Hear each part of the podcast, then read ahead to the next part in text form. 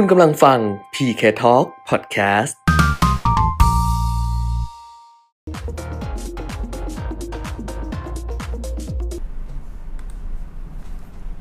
สวัสดีค่ะ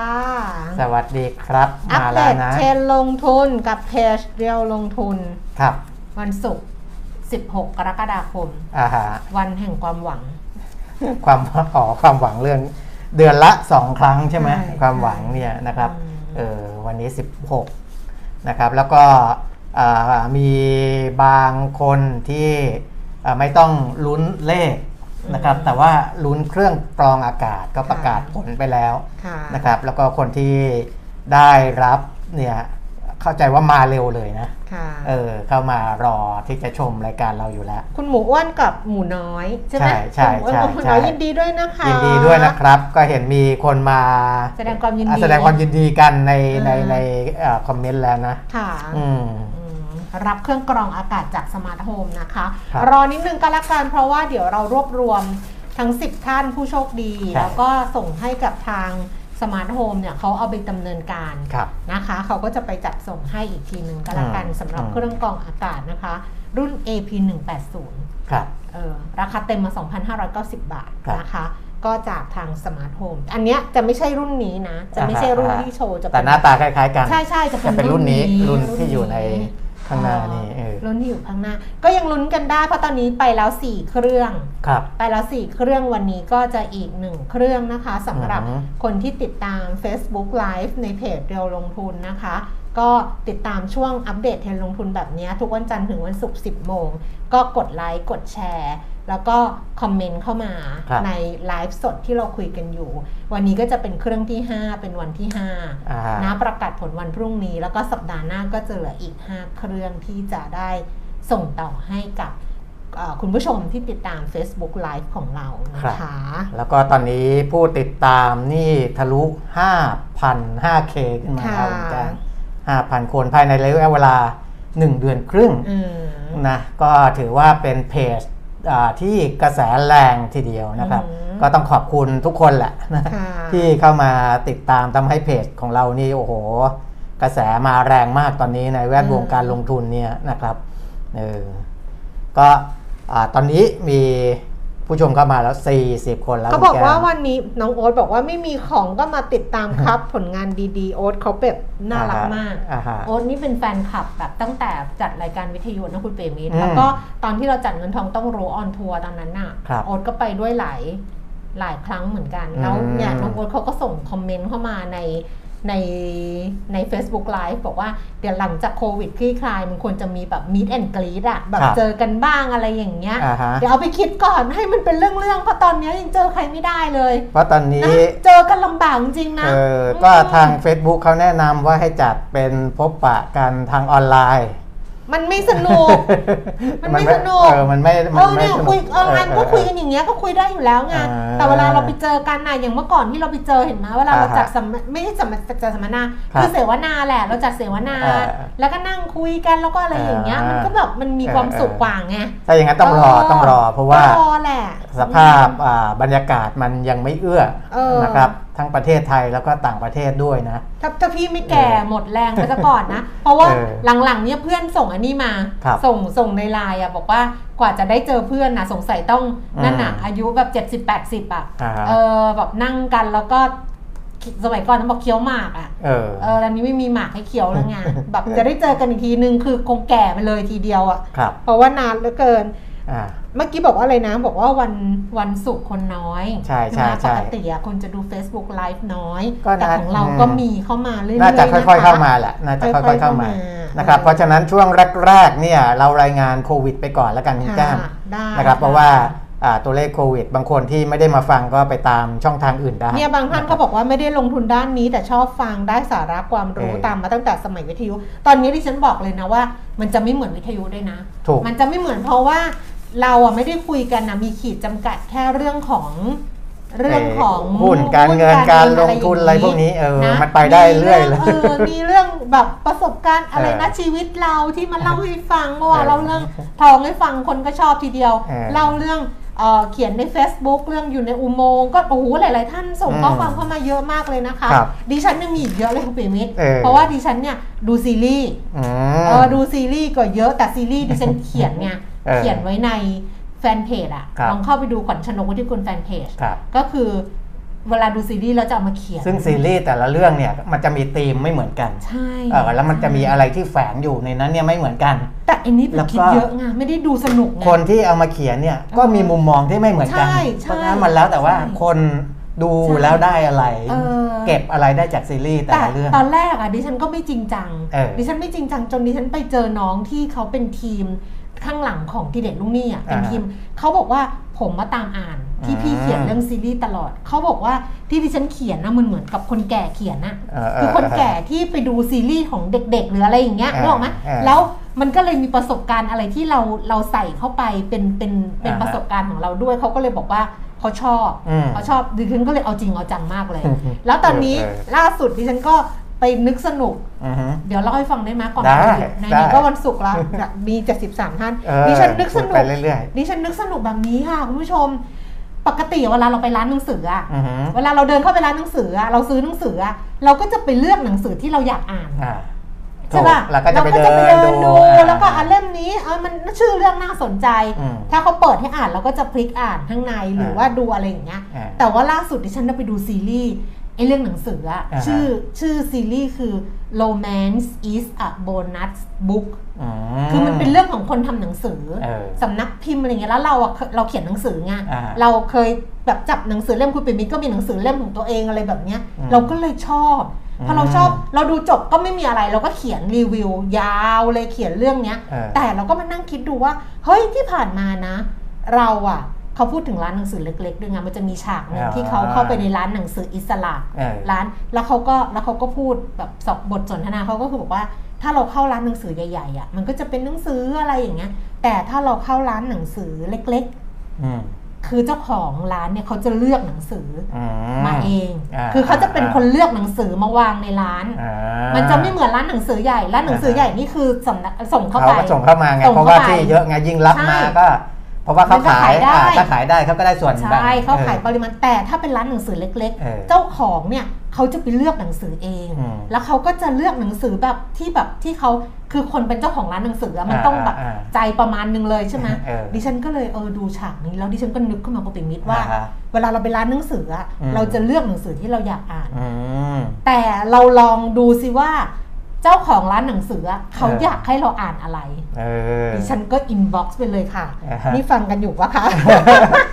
ฟังพอกันดีอยู่ใช่ไหมรู้จักร้านหนังสือเล็กๆ อยู่ร้านหนึ่งเออดิฉันน่ะรู้จักเออร้านหนังสือหลายๆคนอาจจะรู้จักรู้จักชื่อเออร้านหนังสือเดินทางเออร้านหนังสือเดินทางเนี่ยเป็นร้านหนังสืออิสระเล็ก ๆ อยู่ตรงถนนพระสุเมรุครับตรงแบงก์กรุงเทพผ่านฟ้าอืมตรงนั้นน่ะจะเออเป็นเออแบบเส้นนั้นน่ะแล้วร้านเขาก็ ถ้าไม่สังเกตหาไม่เจอ แล้วตอนนี้ร้านเขาก็ปิดอืมปิดชั่วคราว เพราะว่าเรื่อง A14 วันที่ล็อกดาวน์เนี่ยอ่าเขาก็เลยแบบคนเข้าไม่ได้อะไรอย่างเงี้ยอ่าฮะดิฉันก็ inbox ไปอืมที่ร้านหนังสือเดินทาง ซึ่งเราพอรู้จักคือเราก็คุ้นเคยกันอยู่อ่าฮะประมาณหนึ่งแล้วก็บอกเขาบอกว่าให้เขาเลือกหนังสืออมที่เจ้าของร้านน่ะอยากให้เราอ่านอืมคือปกติเราจะเลือกเล่มที่เราอยากอ่านอ่าฮะแต่อันนี้กลับกันเออให้เจ้าของร้านเนี่ยเลือกหนังสือเออที่ เขาอยากให้เราอ่านเออเขาเขาวุ่นวายเลยนะ แต่ว่าถ้าวิธีการเนี้ย เจ้าของร้านหนังสือต้องรู้จักต้องรู้จักเราประมาณนึงด้วยะต้องรู้จักเราเต้องรู้จักเราต้องรู้ว่านิสัยคุณใช่คุณแก้มเขาเป็นคนอย่างนี้เขาอะไรอย่างเงี้ยเออประมาณนึงเออซึ่งดิฉันก็คุ้นเคยกับเขาประมาณนึงอ่าเพราะชอบไปใช้ที่เขาเมื่อก่อนเขียนหนังสือตัวเองอะไรประมาณเนี้ยอ่าฮะเออเขาก็เขาก็ไปหาเขาบอกว่าอืมใช้เวลาทั้งบ่ายเลย เดินทั่วร้านเลยแล้วก็เลือกมาให้ดิฉันเนี่ยสามเล่มเออมั่นใจว่าอยากรู้ว่าเรื่องไหนแต่ไม่ได้หยิบมาเออนี่เอาไว้เป็นภาคต่อไปดูหนังสือะไรอย่างนี้ใช่ไหมเออเดี๋ยวต้องมาเล่าให้ฟังนะ เพราะว่าปูพื้นไปแล้วฟังนะอินตามฟังแล้วอินตามเออเออเห็นป่าวโอ้เห็นไหมบอกแล้วว่า Facebook Live นี่จะไปคุยในวิทยุคุยไม่ได้นะอย่างไม่เงี้ยได้ไม่ได้ เดี๋ยวสัปดาห์หน้าเออสัปดาห์หน้าจะเอามาให้ดูว่า 3 เล่มที่เขาเลือกมาเนี่ยเอออะไรแต่ดิฉันยังไม่เริ่มไม่ได้เริ่มอ่านครับเพราะตอนนี้ดิฉันกำลังดูซีรีส์อ่าฮะ e t a w o n Class อืมยังไม่จบถึง EP 11 แล้วก็กะว่าจะดูให้ e t a w o n Class จบแล้วเดี๋ยวรีวิวอ่าเรื่องนี้ก่อนแล้วก็จะอ่านหนังสือครับนะแต่ว่าเดี๋ยวจะเอามาฝากกันละกันนะคะอืม ชอบไหมอะเล่าเรื่องแบบนี้ชอบไหมอะเฮ้ยแต่มันน่ารักนะใช่ใช่ใช่เพราะว่ามันแบบแล้วพอไปโพสต์ใน Facebook ตัวตัวเองอะว่าเราทำแบบนี้นะอืมก็จะมีคนทำตามนะเออมีคนบอกว่าเฮ้ยลองมั่งดีกว่าเลยบอกลองไม่ได้ แต่เจ้าของร้านต้องรู้จักเราประมาณใช่นี้ต้องมต้องอย่างที่บอกอะว่าอ่าคือเขาเลือกให้ได้ค่ะเหมือนกันถ้ารู้ค่ะสไตล์รู้ใช่บุคลิกของคนที่ ไปให้เขาเลือก แล้วดิฉันบอกเขางี้ด้วยว่าอืมเลือกแล้วไม่ต้องบอกว่าเล่มไหนเออไม่ต้องส่งปกให้ดูว่าคุณแก้มเอาเล่มนี้ไหมหรืออะไรไม่ต้องเออเออเลือกแล้วให้เขาห่อเลยเออแล้วส่งมาเลยเขาก็ส่งเออไปรษณีย์มาเลยแล้วเออเราอะเหมือนได้ของขวัญเออคือเหมือนพอมาถึงแล้วเราแบบลุ้นมากเลยว่าเฮ้ยมันแบบเออมันคืออะไรเออมันอะไรเออเอออย่างเงี้ย อืมอ่าเดี๋ยวเอามาให้ดูครับแล้วจะมาบอกว่า แล้วก็เราจะคิดเหมือนกันว่าทำไมเขาเลือกเล่มแบบนี้มาให้เราเห็นไหม แต่มันต้องอ่านนิดหน่อยแล้วก็รีวิวอีกทีหนึ่งนะหนังสือเนี่ยอ๋อเหมือนกับไม่เอ่อไม่ไม่รีวิวรีวิวไหมไม่ไม่ไม่ไม่ไม่รีวิวเออเออแต่เอามาให้ดูเฉยๆว่าเขาเลือกมาประมาณเลือกนี้มาแบบนี้แล้วจะเออบอกว่าเออมันเป็นเรื่องประมาณไหนเท่านั้นเองอืมแต่ว่าไม่รีวิวไม่รีวิวอ่าฮะไม่รีวิวอะชีวิตอะไรจะรีวิวเยอะแยะอะแชร์แล้วนะค่ะนี่แชร์ครั้งเดียวพอนะคะพอ แชร์ครั้งเดียวพอเดี๋ยวเดี๋ยวเดี๋ยวไหว้สิ่งศักดิ์สิทธิ์ก่อนตะกี้เน็ตหลุดต้องไหว้สิ่งศักดิ์สิทธิ์บอกว่าไม่ให้เน็ตหลุดจะได้แบบไม่ได้ให้แอปเด้งจะได้อยู่ในคลิปเดียว แชร์ครั้งเดียวแหละเพราะว่าเดี๋ยวเขาเป็น random แล้วก็ครับแล้วก็เขาก็ random ไม่รู้แล้วอันนี้ผมไม่แน่ใจว่ามันแชร์หลายครั้งแต่ว่ามันก็ไปขึ้นมันไม่แชร์หลายครั้งแต่มันจะไปขึ้นที่สมายเขาบอกมันจะมีระบบคัดกรองอ่าฮะแล้วก็เป็นชื่อเดียวเลย ไม่ใช่ แล้วมันการแชร์นี่คือแชร์ไปเฟซตัวเองไม่ใช่เหรอ ใช่มันก็แชร์ได้ครั้งเดียวอยู่แล้วหรือเปล่า ไม่เขาแชร์กันหลายครั้งได้ เออเหรอ เออเห็นเออไม่รู้ ดิฉันเคยเข้าไปดูก็เห็นแชร์กันหลายครั้งแชร์กันหลายครั้งคือขึ้นไปหลายจอขึ้นอไปย่าหงลายเงี้ยเหรอขึ้นไปหลาย ๆ ทีของตัวเองอะไม่รู้เหเอมืออนกัไม่นรู้ เออเออไม่รู้ดีกว่า เพราะว่ามันจะขึ้นหน้าจอซ้อนๆซ้อนๆกันได้ยังไงเอผมอก็ยังไม่ไม่เข้าใจ รู้ไม่รู้ดีกว่าไม่รู้ดีกว่าเอออ่ อะเราเรื่องให้ฟังแล้วประมาณนี้นะ เพราะว่า ดิฉันก็ทำแล้วดิฉันรู้สึกว่ามันมีความสุขคือชีวิตมันแห้งแล้งอ่าฮะมันแบบถ้าอยู่ไปแห้งผากไงอ่าก็ตื่นเช้ามาก็อ่านเดี๋ยวเรามาจัดรายการเดี๋ยวมาอะไรอย่างเงี้ยมันมันแห้งผากครับแต่พอทำอย่างนี้ปุ๊บเนี่ยมันก็ไม่ได้มีความมีสีมันก็ไม่ได้มีเออความสุขท่วมท้นนะครับแต่แต่ว่าว่ามัมันนมีสีสันเอมีออะไรมันไม่กันแห้งแล้งเออมันไม่แห้งแล้วมันทำให้ร้านหนังสือเขาสนุกด้วยใช่ไม่แห้ง แต่ถ้าเยอะไปก็อาจจะเป็นภาระเขาเออนะเป็นภาระสิเออเออเออแต่ว่าทำให้กับคนบางคนเขาก็สนุกแหละเออนะเขาก็สนุก ดิฉันน่ะไม่รู้ว่าเขาสนุกไหมอืมดิฉันน่ะสนุกดิฉันอ่าฮะก็เลยโอเคมีความสุขอะครับนะคะตอนนี้เป็นเรื่องความทุกข์แล้วล่ะปะก็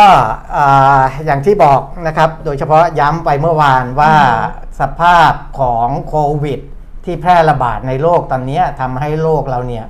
อ่าแย่ลงอือฮึเยอะนะฮะ จากช่วงก่อนหน้านี้ที่ดูเหมือนจะดีขึ้นแล้วอืมนะตอนเนี้ยประเทศที่มีผู้ติดเชื้อรายวันเกินหมื่นคนเนี่ยจากที่ลดลงไปต่ำกว่า 10 ประเทศอืมก็ขึ้นมาเป็น 15 ประเทศแล้วค่ะนะครับโดยประโดยเฉพาะประเทศที่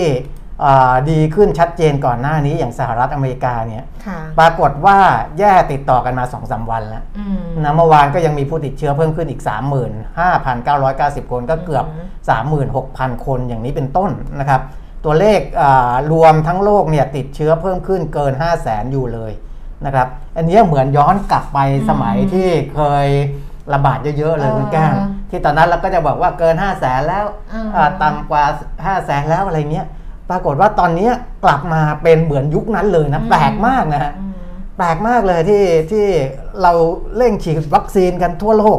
แต่ตัวเลขทั่วโลกนี่ก็เพิ่มขึ้นทุกวันทุกวันอืมนะครับ อันนี้ก็ ในวงการสาธารณสุขเขาคงต้องไปแก้ปัญหากันแหละนะครับทั่วโลกเนี่ยห้าแสนห้าหมื่นห้าพันคนเข้าไปแล้วเมื่อวานนี้นะครับเฉพาะวันเดียว รวมแล้วอ่าสะสมทั้งหมดเนี่ยร้อยแปดสิบเก้าล้านกว่าแล้วนะครับค่ะเกือบเกือบจะร้อยเก้าสิบล้านคนทั่วโลกแล้วค่ะแล้วก็เสียชีวิตเพิ่มขึ้นอีก 8,724 คนนี่ก็เยอะเหมือนกันอืมนะครับเยอะเหมือนกัน โดย มันไม่อ่ามันไม่เผาเลยเนอะไม่แผ่วเลยเนอะมันมันนี่ไงถึงเออบอกว่าเบาให้เป็นปัญหาเราเลยเนอะอืมที่ค่อนข้างใหญ่เออนะครับบราซิลกลับมาแซงอินโดนีเซียสำหรับผู้ติดเชื้อรายวันนะครับ57,600 กว่าคน อินโดนีเซียเนี่ย54,500 กว่าคนค่ะอินโดกับอ่าบราซิลนี่ประชากรเขาก็ค่อนข้างเยอะทั้งคู่นะแต่อืมอินโดเนี่ยอ่าประชากรมากติด top อ่า เป็นอันดับ 4 ของโลกอะค่ะนะเมื่อวานใครดูจากเพจเรียวลงทุนช่วงบ่ายอ๋อๆนะครับจะที่เห็ไปนโพสต์ไว้ให้เอใช่ไหอมบันทึกเรียวลงทุนอ่าเดี๋ยวจะพูดถึงตัวนั้นอีกทีหนึ่งอ่าอ่าอ่านนะครับแต่ให้รู้ว่าอ่าประเทศอ่าเหล่านี้มีจำนวนประชากรเยอะรวมทั้งสหรัฐอเมริกาด้วยอืมนะครับแล้วก็ผู้ติดเชื้อเขาก็เยอะมากๆนะอืมสามประเทศอันดับ 3 4 5 อันดับแรกนี่ก็คือประชากรค่อนข้างเยอะนะครับอันดับหนึ่งบราซิล 57,000 กว่า อินโดนีเซีย 54,000 กว่า อังกฤษติดเชื้อเพิ่มขึ้นอีก 42,000 กว่าอืมอินเดียอีก 41,000 กว่า และอันดับ 5 คือ สหรัฐอเมริกา 36,000 คนค่ะนะครับ ก็อ่าเห็นว่ายังยังค่อนข้างสาหัสอยู่ผู้ที่เสียชีวิตเนี่ยบราซิลเพิ่มขึ้นอีก 1,574 คน อินโดนีเซีย 991 รัสเซีย 786 อาร์เจนตินา 610 แล้วก็อินเดียเป็นอันดับ 5 580 คนนะครับ อันนี้คือในระดับโลกส่วนของบ้านเราเนี่ยก็ยังประคับประคองอยู่อ่าใต้เส้น 10,000สำหรับผู้ติดเรีเชื้ยอกประคองไม่ไหวนะเออแต่ว่าเพระ9,006จะก็เช้านี้นะเออฮะเออหวยออกเนี่ย 9692 เนี่ยครับจากเรือนจำเนี่ย615 คนนะครับ แล้วก็ข้างนอก 9,077 คนที่อืมติดเชื้อเพิ่มขึ้นนะ เสียชีวิตเพิ่มขึ้นอีก 67 คนนะครับ 67 คนก็อ่ายังไม่ไม่ถึง 3 หลัก แล้วก็ผู้ติดเชื้อก็ยังไม่ถึง 10,000นะแต่ว่าอ่าแล้วก็หวังว่ามันจะจะดีประคับประคองไปได้แล้วก็ค่อยๆ ลดลงนะ คือเราไซด์เวย์อะแล้วก็ลงดิฉันน่ะ ไม่ได้เออหวังว่าสัปดาห์นี้ครับว่าสัปดาห์นี้จะดีนะอ่าฮะจริง ๆอะถ้าถ้าพูดถึงตัวเลขมัน 9,000 กว่านะครับแต่ว่า มันก็เราคือเราคิดว่าสัปดาห์นี้เป็นหมื่นอ่าตอนที่เรายังไม่ได้ประกาศล็อกดาวน์ใช่อะเราคิดว่าสัปดาห์นี้ยังไงก็ขึ้นหมื่นแน่ขึ้นหมื่นแน่เออๆแต่ตอนนี้มัน8 0 0 0 9,000 8,000 9,000เนี่ยนะๆครับดิฉันหวังว่าสัปดาห์หน้าดิตัวดิฉันน่ะหวังสัปดาห์หน้าคุณปิ่มมิตรว่าหลังจากล็อกดาวน์ไปครับสักเจ็ดวันแล้วเนี่ยอ่าสัปดาห์หน้ามันเห็นสัญญาณไหมครับอถ้ามันยังไม่เห็นสัญญาณลดเนี่ย อันเนี้ยเจ็บแล้วไม่จบครับนะ ถ้าเห็นสัญญาณลดเนี่ยมันจะเป็นเรื่องที่ดีใช่เพราะว่าตอนเนี้ยเราเราตั้งจุดตรวจเชื้อเนี่ยมากขึ้นเออคือการตั้งจุดตรวจมากขึ้นเนี่ยค่ะถ้ามันไม่ได้เจอขึ้นหลักหมื่นเนี่ยค่ะแสดงว่าโดยภาพรวมเนี่ยมันมันก็น่าจะเอาอยู่ในระดับหนึ่งแล้วค่ะนะเพราะว่าตอนนี้จุดจุดจุดตรวจที่บอกว่าไปเข้าคิวกันเนี่ยนะกระจายออกไปหลาย ๆ จุดแล้วอันนั้นอันนั้นไปหาดูจากสื่อได้ค่ะนะครับ ก็อ่า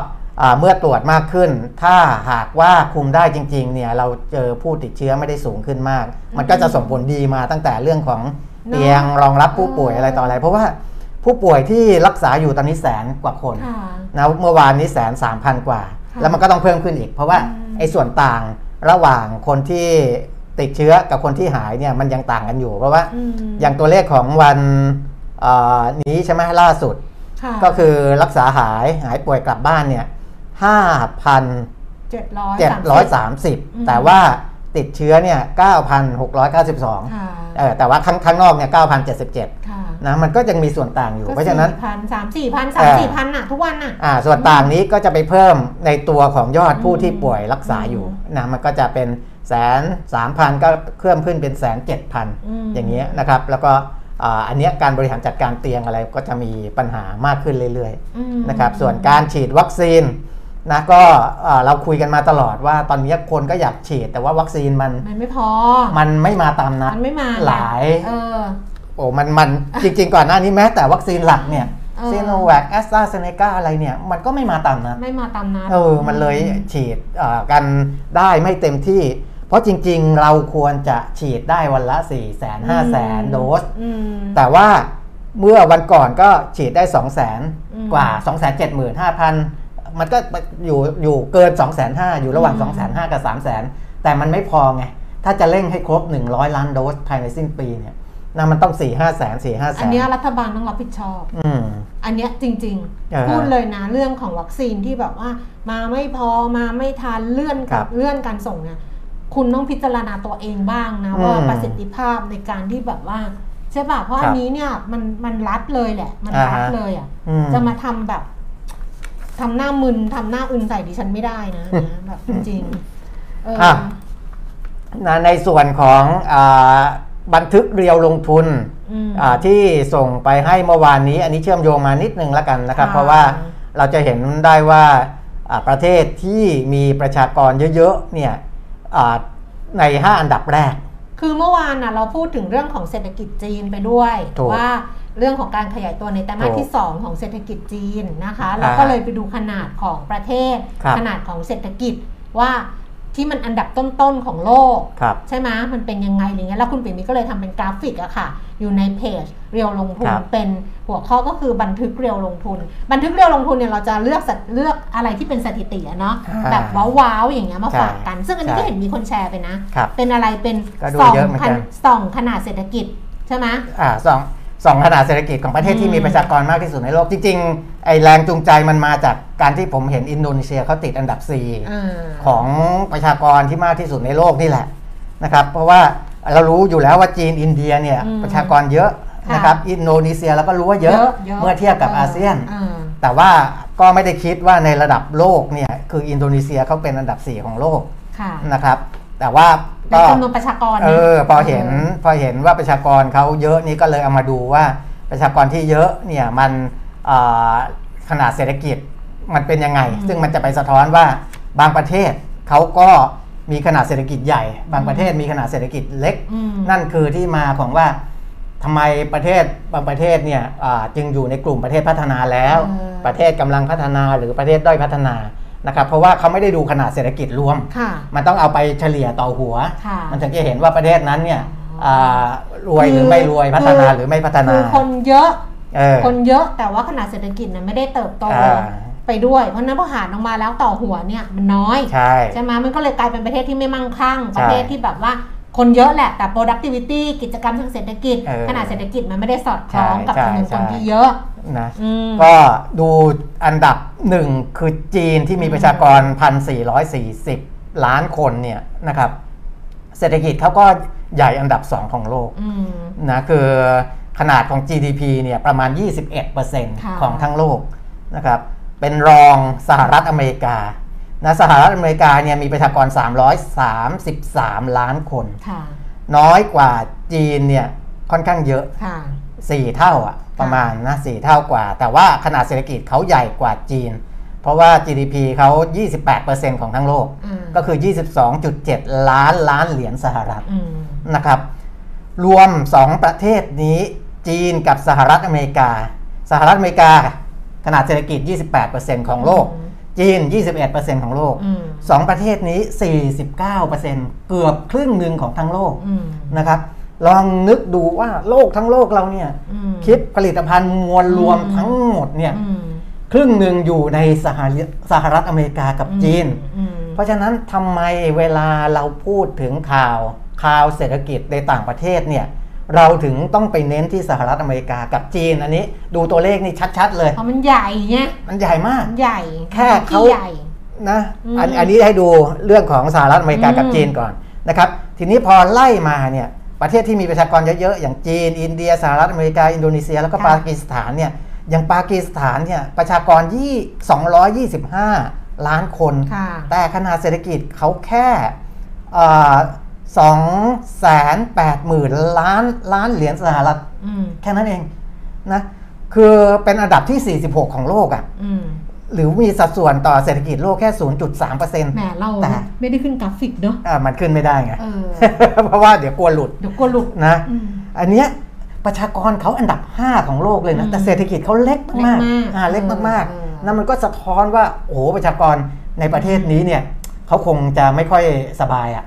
เพราะว่าคนเยอะ คนเยอะแต่แต่ว่าเม็ดเงินที่หล่อเลี้ยงเศรษฐกิจมันน้อยเคสน้อยเออเพเคสน้อยราะฉะนั้นต่อหัวเนี่ยคนจนเขาคงจะเยอะอืมอ่าประมาณนี้อือฮึนะครับ ก็ให้ดูแล้วก็ผมก็ห้อยประเทศไทยมาอีกลำดับหนึ่งอืมคือไม่ติดหนึ่งในห้าหรอกอืมแต่อยากจะให้เห็นว่าไทยเมื่อเทียบกับโลกเนี่ยเป็นยังไงค่ะปรากฏว่าไทยเนี่ยถ้าจำนวนประชากรเนี่ยอยู่ประมาณอันดับที่ 20 ของโลกค่ะนะครับ อันดับเนี่ยจริง ๆ ก็ไม่ได้ต่ำมากเพราะอืมในโลกเนี่ยมันมี 200 กว่าอืมนะของเราอยู่ 20 แต่ถ้าดูจำนวนหัวเนี่ยคุณแก้ม 70 ล้านคน เทียบกับ 1,400 ล้านคนอะเราน้อยกว่าจีนเขา20 เท่าอะอืมจีนกับอ่าอินเดียอะไรเงี้ย20 เท่าเขาใหญ่กว่าเราเพราะฉะนั้นถ้าเทียบกับจำนวนประชากรประเทศเราเป็นประเทศเล็ก ๆ ประเทศหนึ่งในโลกแค่นั้นเองนะใช่จิ๋วอ่าเป็นคนตัวจิ๋เล็กวๆคนหนึ่งในในโลกนะครับอืม พอไปเทียบถึงขนาดเศรษฐกิจ เราอยู่อันดับที่ 25 ของโลกอืนะม GDP ประมาณ 5 0 0แสนล้านล้านเหรียญสหรัฐค่ะนะครับ หรือว่าคิดเป็น 0.7%ของทั้งโลกอืมแค่นั้นเอง ก็จิ๋วเหมือนกันอืมลองดูสหรัฐกับจีนเขา 21 เค้กของเขานะ 21%กับ 28%ของเราไม่ถึง 1% 0.7%เพราะฉะนั้นของเราจิ๋วมาก แค่ได้รับ แรงสนับสนุนจากสหรัฐหรือจีน มานิดเดียวเนี่ยในแง่เศรษฐกิจนะพูดในพูแง่ดพูดว่าแรงสนับสนุนหมายถึงรายได้จากการท่องเที่ยวอ่าการส่งออกอะไรอย่างนี้อ่านะทุกอย่างไม่ได้หมายถึงว่าเขาเอาเงินอะไรอ่ามาไม่ให้ไม่ใช่เกี่ยวไม่ใช่หมายถึงการค้าขายการค้าขายหมถึงการบริการลงทุนอ่าการลงทุนอ่าอะไรอย่างนี้ แค่นิดเดียวเอเนี่ยอมันก็ทำให้เปลี่ยนเศรษฐกิจของไทยได้เยอะแล้วอ่าคือถ้าเราดูตัวเลขเนี้ยจะเห็นเลยอืมว่าทำไมอ่าเราหวังว่าเอ๊ะ ถ้านักท่องเที่ยวจีนมาจีนมา โอ้โหมันจะไปเยอะเพดิราะฉันว่าว่าหลังโควิดนะ เออ เราจะเปลี่ยนเราจะเปลี่ยนความรู้สึก เมื่อก่อนเนี่ยเราลำพูดตรงๆนะ เออ เราลำคาญนักท่องเที่ยวจีน อ๋อใช่ เราจะลำคาญมากแรกๆเลยตอนหลังก็ดีขึ้นแหละเออหลังๆดีขึ้น เออแต่แรกๆเนี่ยบางทีมาแล้วเราก็จะรู้สึกโอ้ยเนี่ยคนจีนอย่างนั้นคนจีนอย่างนี้เนี่ยดูดิเออแล้วก็ไปแชร์ไอ้ไอ้ไอ้ที่เขาทำอะไรแล้วเราไม่ถูกใจครัอะบ เดี๋ยวเราทานอาหารอย่างเงี้ย อ่าฮะ ก็จะไปแชร์ที่เขาทำไม่ถูกใจ หลังจากนี้นะ โอ้โหต้อนรับเต็มที่ แต่พี่น้องกันเลยแหละใช่กอแต่ดเจแต่ อกอดกันได้กอดกันเลยแหละ แต่นักท่องเที่ยวจีนเขาก็ปรับพฤติกรรมเยอะเพราะว่า ใช่เพราะประเทศเขาก็เออนี่ไง เออประเทศเขาก็รณรงค์นะใช่ว่าเขาก็อยากให้นักท่องเที่ยวจีนถูก เป็นนักท่องเที่ยวที่มีคุณภาพ ใช่แล้วใช่จีนนะบอกได้เลยนะว่า ดิฉันไม่แน่ใจว่าหลังโควิดเขาเป็นยังไง เออแต่ก่อนโควิดดิฉันเคยอ่านในที่มันเป็นบทวิจัยทางทาง ศูนย์วิจัยของจีนที่มหาลัยหอการค้าเขาทำอะคุณเปรมิตรเออคนจีนน่ะเขามีความมั่งคั่งอ่าเพราะว่าเขาเก็บออมสูงครับเขามีเงินออม คือเขามีถูกเงินออมแล้วเวลาเขาไปไหนอะเขาเขาจ่ายไงเขาจ่ายวันนี้ไม่ไม่นับทัวร์ศูนย์เหรียญที่อ่าฮะที่แบบคนจีนมาตะอะไรไม่เอานะ แต่อ่าฮะพูดถึงการใช้จ่ายของเขาเนี่ยเขามีครับอืมเดี๋ยวใครไม่เห็นตารางที่ผมเล่าให้ฟังเนี่ยเออไปดูในเพจเลยลงทุนอีกที จะเห็นว่าค่ะจีนเนี่ยเมื่อก่อนเนี่ยห่างไกลสหรัฐเยอะนะครับคุณแก้มอืม ไอตัวเลข GDP ที่เราเห็นว่าของจีนขึ้นมาเป็น 16.7 ล้านล้านเหรียญสหรัฐเนี่ยค่ะถ้าถอยกลับไปเนี่ยน้อยกว่านี้เยอะค่ะห่างชั้นจากสหรัฐเยอะมากอืมๆตอนนี้เขาไล่ไล่ขึ้นมานะอืมจนแบบ 16.7 กับ 22.7อะอืมมันก็มันก็ห่างกันอยู่อืมแต่ว่ามันก็ไม่มากแล้ว อันนี้คือสิ่งที่สหรัฐเขากลัวว่าจีนจะวิ่งตามทันเขาอืมมันทำให้เกิดปัญหากีดกันทางการค้า แล้วก็มีข้อพิพาทอะไรต่างอ่าๆตามมา ก็บี้ะครัมาขนาดนี้เออไงเขาไล่มาแล้วนะเออจีนขึ้นมาเป็น 21 20 กว่าเปอร์เซ็นต์ของทั้งโลกเนี่ยเมื่อก่อนไม่ถึงนะฮะอืมเมื่อก่อนไม่ถึงเพราะว่าเศรษฐกิจจีนเนี่ยเขาโตเร็วอืมนะเขาโตเร็วบางปีเนี่ยโต 8 9เปอร์เซ็นต์นะเพราะฉะนั้นมันก็จะจะจะเร่งมานะอืมอันเนี้ยก็จะเห็นจากเรื่องของขนาดเศรษฐกิจและประชากร ของโลก เมื่อก่อนนั่งคุยกันเรื่องแบบนี้นะ จะถามเออว่าไหมรู้ไปทำไมเออรู้ไปทำไม แต่แต่ดิฉันว่ารู้แล้วมันดูฉลาดดีครับแล้วเราเป็นคนเราเป็นคนดูฉลาดอะอะไรก็ดีนั้นอะอ่าฮะนั้นอะหนึ่งคือเมื่อก่อนเมื่อก่อนนะ รู้ครัแล้บวดูฉลาด แต่อันเนี้ยรู้แล้วเอาไปทำมาหากินได้ ใช่คืออย่างน้อยที่สุดเราก็รู้ไงว่า ว่าถ้าไม่ใช่ในบ้านเราเองอะใครที่มีอ่าอิทธิพลแล้วเราจะทำมาหากินยังไงเราจะอะไรยังไง ไม่งั้นเราไม่เห็นหรอกว่าเนี่ยอย่างไอ้เมื่อก่อนน่ะ ตรงที่เขาทำเป็นรับทัวร์จีนอะอ่าฮะเขาก็จะมีสินค้าอะไรที่แบบขายทัวร์จีนอะแล้วแบบโอ้ขายดิบขายดีเพราะเหมือนเราไปต่างประเทศบางทีเราก็ไปขนอะไรกลับมาครับเวลาเขามาเขาก็จะมีสินค้าที่เขามาขนจากของเออบ้านเราไปเหมือนกัน เออทำไมอะก็อย่เราถึงเห็นจีนไปอืมอ่า ทั่วโลกไปเยอะนะครับ ดูจากตารางนี้ก็จะเห็นเหมือนกันว่าแหมเราไม่เห็นตารางเลยเราอย่าไปไอ้นี่อ่าว่าอืมจีนกับอินเดียเนี่ยสองประเทศเนี่ยประชากรหนึ่งในสามของโลกอืมเพราะฉะนั้นเนี่ยประชากรเขาเยอะอืมแต่อินเดียเนี่ยเศรษฐกิจเขาไม่ได้ใหญ่เท่าจีน เพราะว่าอืม GDP เขาแค่ 3 ล้านล้านเหรียญสหรัฐแค่นั้นค่ะเอง แค่ 3.8%ของทั้งโลกค่ะนะครับแต่จีนเนี่ยเศรษฐกิจมันใหญ่ด้วยค่ะและคนเขาเยอะด้วยค่ะเพราะฉะนั้น ถ้าทั้งสองแรงเนี้ยมาประจวบกันเนี่ยค่ะมันหมายความว่าคนที่มีกำลังซื้อค่ะที่อยู่ในจีนเนี่ยก็ต้องเยอะค่ะและพอเยอะเนี่ยก็เลยทำให้กำลังซื้อภายในประเทศของเขาเนี่ยดีอ่าเป็นที่มาให้เศรษฐกิจเขาโตอ่าสวนกระแสอยู่ทุกวันเนี้ยที่บอกว่าโต 7.9%ของไตรมาสสองเนี่ยอืมนะครับแล้วก็อาจจะต่ำกว่าที่คาด 8.1%แต่ว่าก็ยังโตเยอะอืมเพราะ ในประเทศเขาก็ดีอืมแต่พอในประเทศเขาดีแล้วเขาก็ล้นไปต่างประเทศด้วยเออแต่ตอนนี้มันล้นไม่ได้เพราะมันมันล้นเจอโควิดมันก็แค่โดนเองกำแพงเมืองจีนกันถูกไงเออแต่ว่าก่อนโควิดเนี่ยเออที่เราเห็นคนจีนเยอะๆเพราะเขาล้นมาเออเพราะว่า สองสองแรงที่ผมบอกนี่แหละเออเออ เศรษฐกิจเขาโต แล้วคนเขามีเงินอ่าพอมีเงินก็มีกำลังไปไปต่างประเทศนี่มันก็ล้นมาส่งมา เพิ่งดูซีรีส์ Go Ahead เมืองจีนเดี๋ยวนี้ต่างจากที่เคยรู้จักนั่นสิเลย ดิฉันนั่นสิต้องไปดูซีรีส์จีนบ้างแล้วมั้งเออมีคนบอกให้ดูซีรีส์จีนเหมือนกันนะครับ แต่ว่ายังติดเกาหลีอยู่ว่ะอ่าฮะยังติดพระเอกเกาหลีโอปป้าอยู่ว่ะอ่าฮะเออหรือไปดูซีรีส์จีนบ้างดี มีใครแนะนำซีรีส์จีนไหมคะแบบดีไหม เอาซีรีส์แบบซีรีส์แบบบันจเทิงริงด้วยๆนะเมื่อก่อนเนี่ยนะถ้าย้อนไปเออไกลกว่านี้หน่อยนะ ซีรีส์ที่ให้แง่คิดเนี่ยจะเป็นของญี่ปุ่น ญี่ปุ่น แต่ว่าตอนหลังมัน มันกลายเป็นไม่ญี่ปุ่นโอดูแฟแต่ชั่นไปแล้วมันไม่มันแต่ญี่ปุ่นเมื่อก่อนดูแต่ไอ้นี่ไงดูแบบจุงโคจิกะโอ้พูดไปแล้วอายเป็นซีรีส์ไหมไม่มันก็จุงโคจิกะอะอะมันก็ให้แนวคิดแล้วจะในเรื่องของแล้วเอาตีคุณปียมิตรเลยแล้วแล้วใครจะไปคิดว่าเออดูจุงโคจิกะแล้วแบบเฮ้ยวอลเลย์บอลญี่ปุ่นมันจะมาขนาดนี้เออเออหรือสึบาสะอะเออไอ้หนูนักเตะอะใช่แล้วสึบาสะบอกว่าฉันจะไปบอลโลกให้ได้นะ ดูตอนนั้นเออยังขำเลยว่าญี่ปุ่นจะไปบอลโลกตลกแล้วเป็นไง เออนั่นแหละอันนี้ใช่ซีรีส์มั้ยแต่ก็ดูนะเมื่อก่อนก็ดูซีรีส์ก็เหมือนญี่ปุ่นก็เหมือนเป็นซีรีส์นะเออเพราะว่ามันก็มาเป็นตอนตอนตอนตอนๆนะเออเออนะซีก็ก็ซีรีส์จีนเมื่อก่อนเนี้ยคนอืมอาจจะเติบโตมากับ ถ้าเป็นไม่ไม่พูดถึงของไทยนะของต่างประเทศเนี่ยแต่ไม่เอาสารคดีนะสารคดีดิฉันจะเครียดเออไม่ชอบดูสารคดีก็พวกญี่ปุ่นพวกอะไรอย่างเงี้ยแต่ตอนเนี้ยก็รุ่นใหม่ก็จะมาทางเกาหลีเกาหลีเกาหลีเออกันมาทางเกาหลีมันก็จะออกไปอีกแนวหนึ่งนะเออเออแล้วก็มีคนถามนะวันก่อนพูดเรื่องซีรีส์เกาหลีเนี่ยพูดพูดพูดเออก็พูดไปแล้วเพราะว่าถ้าจำได้วันเนี่ยเพิ่งดูซีรีส์เกาหลีตอนอีเทวันคาสเนี่ยครับพูดถึงไอ้นี่นะเขาพูดถึงวิกฤตตอนปีต้มยำกุ้งเราอะอืมปีต้มยำกุ้ง ต้มยำกุ้งเราคือ 1997อ่าถูกไหม1997 อันนั้นนะเกาหลีโดนด้วยนะอืมจำได้ปะถูกเกาหลีใต้โดนใช่ด้วยนะใช่แล้วก็มีคนถามว่าเฮ้ยทำไมแบบเราอะตั้งแต่ต้มยำกุ้งอะอืม1997อะแล้วเกาหลีใต้ก็โดนกับเรา 1997 ทำไมนะวันนี้มันต่างกันแบบนี้อ่าฮะอืมมันเป็นกรรมเอ่ออ่าเดี๋ยวอันนั้นไปว่ากันอีกทีแต่ในเชิงการเติบ ในเชิงการเติบโตเกาหลีเขาก็ไม่ได้ไม่เอาวะอาจจะไม่ได้ดีกว่าเราเยอะเออนะต้องบอกอย่างนี้ก่อนเออคือคือเราอาจจะเห็นเขาคึกคักนู่นนี่นั่น แต่ว่าในเชิงการเติบโต แต่ก็ดีกว่าเราแหละเออดีกว่าเราแต่ดีกว่าแต่แต่ไม่ได้แต่ไม่ได้ไม่ถึงกับมากมายอะไรอืมนะไม่ถึงกับมาก เพราะว่าเขาก็ยังเจอปัญหา เชิงโครงสร้างภายในอ่าบางอย่างอยู่อ่าเหมือนกับของเราค่ะนะครับค่ะอะอืมนี่ไม่ได้ดูข้อมูลตัวเลขอะตัวเลขไปดูข้อมูลเลยก่อนเพราะว่าไปดูคุณข้อมูลคุณปียมิตรเขาใช้เวลากับกราฟิกอันเนี้ยเพราะฉะนั้นเออไปดูกันกันละกันนะคะ ในเพจครับเราลงทุนนะคะได้ตัวเลขต้องดูไหมอะไม่อยากดูเลยมันแบบ 33 นาทีมาแล้วอะ คร่าวๆคร่าวเหรอเออตลาดหุ้นก็ไม่มีอะไรนะคะ เมื่อคืนดาวโจนส์ก็ขึ้นไป 53 จุด NASDAQ ลงมา 101 จุด แต่ถึง 101 จุดมันก็ลง 0.7%ไงอ่าแล้วก็ S&P 500 ก็ลดลง 14.27 จุดค่ะ ยุโรป ลอนดอนฟุตซี่ร้อยลงไป 79 จุดดัคแฟรงก์เฟิร์ตเยอรมนีลงไป 159 จุด แล้วก็ CAC 40 ตลาดหุ้นปารีสฝรั่งเศสลงไป 65 จุดนะคะ โตเกียวนิเกอีเช้านี้ลงเยอะหน่อย 304 จุด 1.08%ห่างเสียงฮ่องกง ลงไป 71จุด0.25%อ๋อเมื่อก่อนดูหนังฮ่องกงๆเออเมื่อก่อนนะเราจะดูเราจะดูซีรีส์ฮ่องกงเยอะ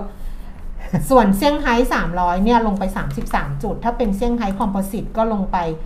0.18อ่าฮะเปอร์เซ็นต์6จุดเท่านั้นเองครับตลาดหุ้นบ้านเราบ้างค่ะ ดัชนีราคาหุ้นเช้าวันนี้นะคะ ซีรีส์จีนสนุกเหมือนกันค่ะ แต่มักจะยาวดาราจีนหล่อสวยมากกว่าเดิม อ๋อ อ๋อ ดิฉันดูอันนึง ดิฉันดูบูเช็คเทียนอืมบูเช็คเทียนซีรีส์จีนแต่มันยาวมัน 80เออ82 ตอนน่ะเออแต่ซีรีส์เกาหลีมันเต็มที่ก็ 20 ตอน วินเซนโซอ่าฮะส่วนใหญ่มัน 16 ตอนเออ82 ตอนดูแต่มันตาไม่ใช่ร่วมสมัยไง มันเป็นย้อนโอ้ยย้อนยุคแต่มันใช่ไหมจะมันใช่ใช่เออมันย้อนยุคเออบูเช็คเทียนแต่แต่ว่า ถ้าถ้าดูบูเช็คเทียนนะอืมที่แบบซีรีส์เนี้ยนะ แล้วอ่านหนังสือแบบประกอบด้วยอะไรเงี้ยนะเออบางทีมันไม่ตรงกันอ๋อไม่เออแล้วแต่ว่าคนสร้างสร้างแบบไหนอะอะตลาดหุ้นไทยบ้างค่ะ ดัชนีราคาหุ้นนะคะเอ่อเช้าวันนี้ค่ะก็ปรับตัวลดลงเล็กน้อย 1,570.71 จุด ลงไป 1.30 จุด มูลค่าการซื้อขาย 17,000 ล้านบาท เซ็ต50 940.15 จุด ลงไป 2.40 จุด มูลค่าการซื้อขาย 8,000 ล้านบาทนะคะ มีคนแนะนำบอกแนะนำ Go Ahead ค่ะ ให้ดู Go Ahead ดูสามก๊กไม่ไหวค่ะ ขอไปไม่ไหวจริง ๆ เดี๋ยวค่อยดูเพราะว่าตอนนี้มีภาระต้องอ่านหนังสือก่อนเออ GPSC ซื้อขายอันดับหนึ่งนะคะ เมื่อวานก็อันดับหนึ่งนะแรงมากนะ เพราะว่าเป็นหุ้นแนะนำค่ะติดต่อกันมานะครับค่ะเขาที่ไปลงทุนไปอะไรต่ออะไรเพิ่มเติม ค่ะนะครับ GPSC 82บาท50 เพิ่มขึ้น3บาท50 สตางค์อืม ACE อันนี้ก็เป็นหุ้นเข้าตาของปีมิตรใช่ไหมเออ ACE ใช่แล้วไปติดอันดับ 2 เลยนะ ค่ะ ราคาอืม4บาท 10 นะคะ เพิ่มขึ้น 16 สตางค์ Stark อยู่ที่ 4 บาท 24 สตางค์เพิ่มขึ้น 8 สตางค์ Delta ลงไป 66 บาทนะ 586 บาทลงไป 10%เดลต้าเนี่ยเป็นหุ้นที่ทำให้ดัชนีราคาหุ้นเนี่ยมันไม่สะท้อนครับ เพราะว่ามันจะเวทแล้วแบบอ่าขึ้นลงแล้วมันอ่าจะเวทไปเยอะเลย เพราะว่า Market Cap หรือขนาดเขามันมันค่อนข้างใหญ่นะคะครับปตท 37 บาท 25 สตางค์ราคาเท่าเดิมค่ะ K-Bank กสิกรไทย 116 บาท เพิ่มขึ้น 1 บาท เนอ8บาท 15 สตางค์เพิ่มขึ้น 40 สตางค์กันกุล 4 บาท 88 สตางค์เพิ่มขึ้น 12 สตางค์ AOT 60 บาท 50เพิ่มขึ้น 25 สตางค์แล้วก็บ้านปูค่ะ 13 บาท 80 เพิ่มขึ้น 20 สตางค์ดูอัตราแลกเปลี่ยนนะคะ อัตราแลกเปลี่ยนดอลลาร์บาทค่ะ เช้าวันนี้อยู่ที่ 32 บาท 73 สตางค์นี่อ่อนลงมาต่อนะ 32.70 แล้วอะครับ แล้วก็ราคาทองคำขึ้นต่อค่ะเอ่อ1,826 เหรียญต่อออนซ์นะคะ เช้าวันนี้ราคาในบ้านเราก็ขยับเพิ่มขึ้น รับซื้อคืน 28,200 ขายออก 28,300 ราคาน้ำมันเบรนท์73 เหรียญ50 เซนต์เพิ่มขึ้น 3 เซนต์ เวสเท็กซัส71 เหรียญ 70 เซนต์เพิ่มขึ้น 5 เซนต์แล้วก็ดูไบค่ะ อยู่ที่ 73 เหรียญ 48 เซนต์ลดลง 88 เซนต์ค่ะครับเนี่ยตั้งใจบอกคุณปีมิตรตั้งแต่เช้า แล้วบอกโอ้ว่าวันเนี้ยวันนี้อย่าไปคุยเยอะ วันเนี้ยจัดสั้นๆพอ เพราะว่าหลังๆเนี่ยเมาน้ำลายคุยไปเรื่อยเออเรื่องนู้นเออเรื่องนี้ เห็นไหมวันเนี้ยคุยซีรีส์คุยหนังสือคุยเลยไปใหญ่เลยไปไม่เป็นไรใหญ่เลยไม่เป็นไรแต่เพราะมีว่ามีคนจะติดแบบตามดูอยู่ก็ยังเอโออเคก็ว่าจะแบบบอกคุณปีมิตรคุยกันสั้น ๆ เดี๋ยวเราก็จบได้แล้วเพราะเราคุยเป็นชั่วโมงตลอดเลยตอนเนี้ยครับปรากฏว่าคุณผู้ชมเข้ามาชมเนี่ยตอนนี้ ใครบอกวันศุกร์คนน้อย เออเออใช่ มาตั้งมาเรื่อยๆมามาเรื่มากอกว่ายเมื่อวานนี่เออๆนะครับค่ะอ้าวจากหุ้นที่เป็นหุ้นฮอตที่สุดนะแล้วก็ค่ะมูลค่าการซื้อขายสูงนำโด่งมามาก ๆ ก็คือ GPSC GPSC อืมหรือว่าบริษัท Global Renewable Synergy ค่ะนะข่าวที่มาสนับสนุนก็คือเรื่องที่เอ่อเขาเอาบริษัทย่อยก็คือ global renewable synergy คือคือตัวเขาเนี่ย ตัวบริษัทแม่คือ global power synergy อืมนะแต่ตัวที่ไปลงทุนในไต้หวันเนี่ยอืมคือ global renewable synergy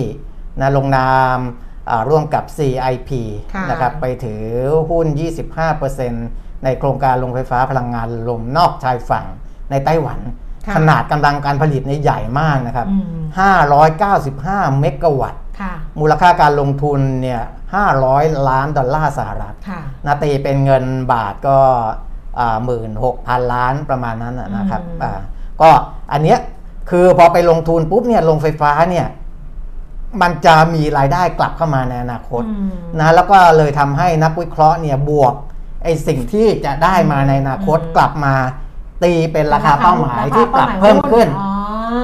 นะเขาปรับเพิ่มขึ้นอย่างบัวหลวงเนี่ยให้ราคาเป้าหมายเพิ่มขึ้นไป 4 บาทเลยเออราคานับเพิ่เป้ามหมายเท่าไหร่จากเดิมนะราคาเป้าหมายเท่าไหร่ของบัวหลวงให้ GPSC เท่าไหร่อ่าลองไปดูในหุ้นอ่าอ้าวอ๋อแต่หุ้นหุ้นพื้นฐานเราไม่ได้เราไม่ได้นั่น นี่ไม่ได้บอกไว้อ่าใช่ไหมเขาจะไม่ได้บอกไว้ม่แต่เขาบอกว่าไอัพจากเดิมเนี่ย4บาทอืมนะครับก็คืออืม95 บาทค่ะนะตอนเนี้ยนะ95 บาท ราคาเขาปัจจุบันล่าสุดเท่าไหร่แปดสิบสองบาทยี่สิบห้าสตางค์เออแต่เก้าสิบห้าบาท มีส่วนต่างเท่าไหร่อะ ใช่ แต่ว่าเป็นเออราคาณสิ้นปีนะ อ๋อ เป็นราคาเป้าเออสิบเอสอองราเดือคานหรือประมาณ สิ้นปี อ่า ไม่เหมือนกันนะ ราคาอ่า12 เดือนนะ บางทีต้องดูให้ดีนะอ๋อเพราะมันเป็นต้องราไดูคามองไป 12 เดือนข้างหอืน้ามอืมอืมถ้าสิ้นปีไม่ถึง 12 เดือนไงใช่ใช่ส่วนใหญ่มอง 12 เดือนข้างหน้าอ่าฮะอืมนะครับอันก็นี้พูดไว้ก่อนยังไม่รู้ยังไม่ได้ดูรายละเอียดนะเดี๋ยวผิดก็แล้วแต่เพราะบางเออบางบางบางที่เขาใช้ว่าใช่คิดเป็นปีเลยตัดเป็นปีๆเลยปีนี้เออพอปีต่อไปเขาก็ไปตั้งราคาเป้าหมายแต่บงใหม่ที่เขาแบบเขา12ก็เดืจะอนอัพข้างใหม่หน้าอย่างเออเงี้ย ต้องไปดูอีกเอทีอหนึ่งเป็นไปได้อืมแล้วแต่เหมือนกันนะครับอืมแล้วแต่ว่าว่ามุมมองที่เขามองอืมเขามองไกลแค่ไหนหรือว่า